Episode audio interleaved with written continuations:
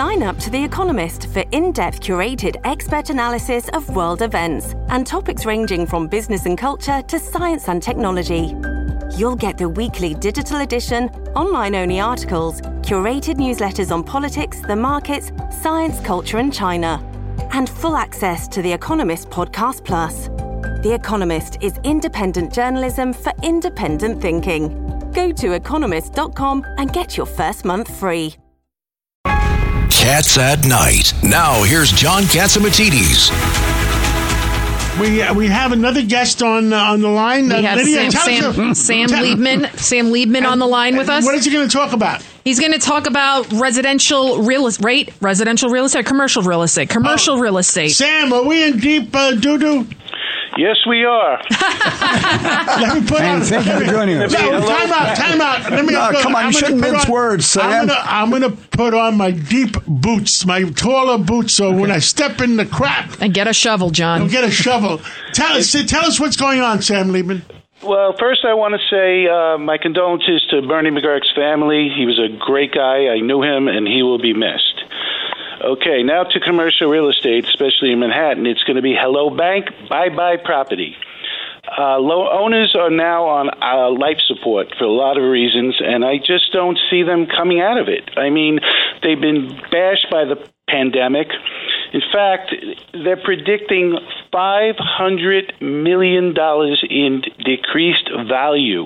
50 million of that is New York City's share and uh, I just don't see it getting better. I mean, owners have been blasted with the idea is really you don't need to live in a city to do business with a city anymore, and technology is going to increase, and I just don't think people are coming back.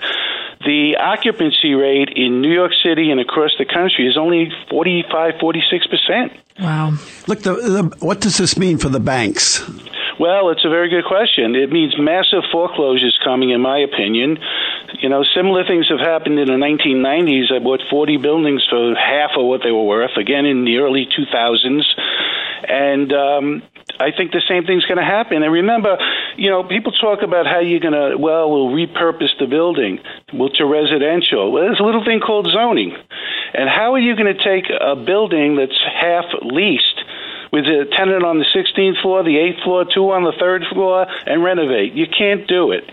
So we're already underwater with a lot of these buildings, and the owners are just, you know, throwing good money after bad. And it's interesting because in the early 1990s, there were tons of properties, no money. Same situation in the early 2000s. Now you're going to have a lot of foreclosures, a lot of properties available, but a lot of money, dry powder on the side. And that's a new variable, so we'll see how that turns Wow, out. wow. Wow. Well, Sam, we we, we want to have you on again for a longer period of time because you know what the heck is going on. And uh, uh, oh, thank you for coming on. And I think we're out of time, but I want to thank Sam.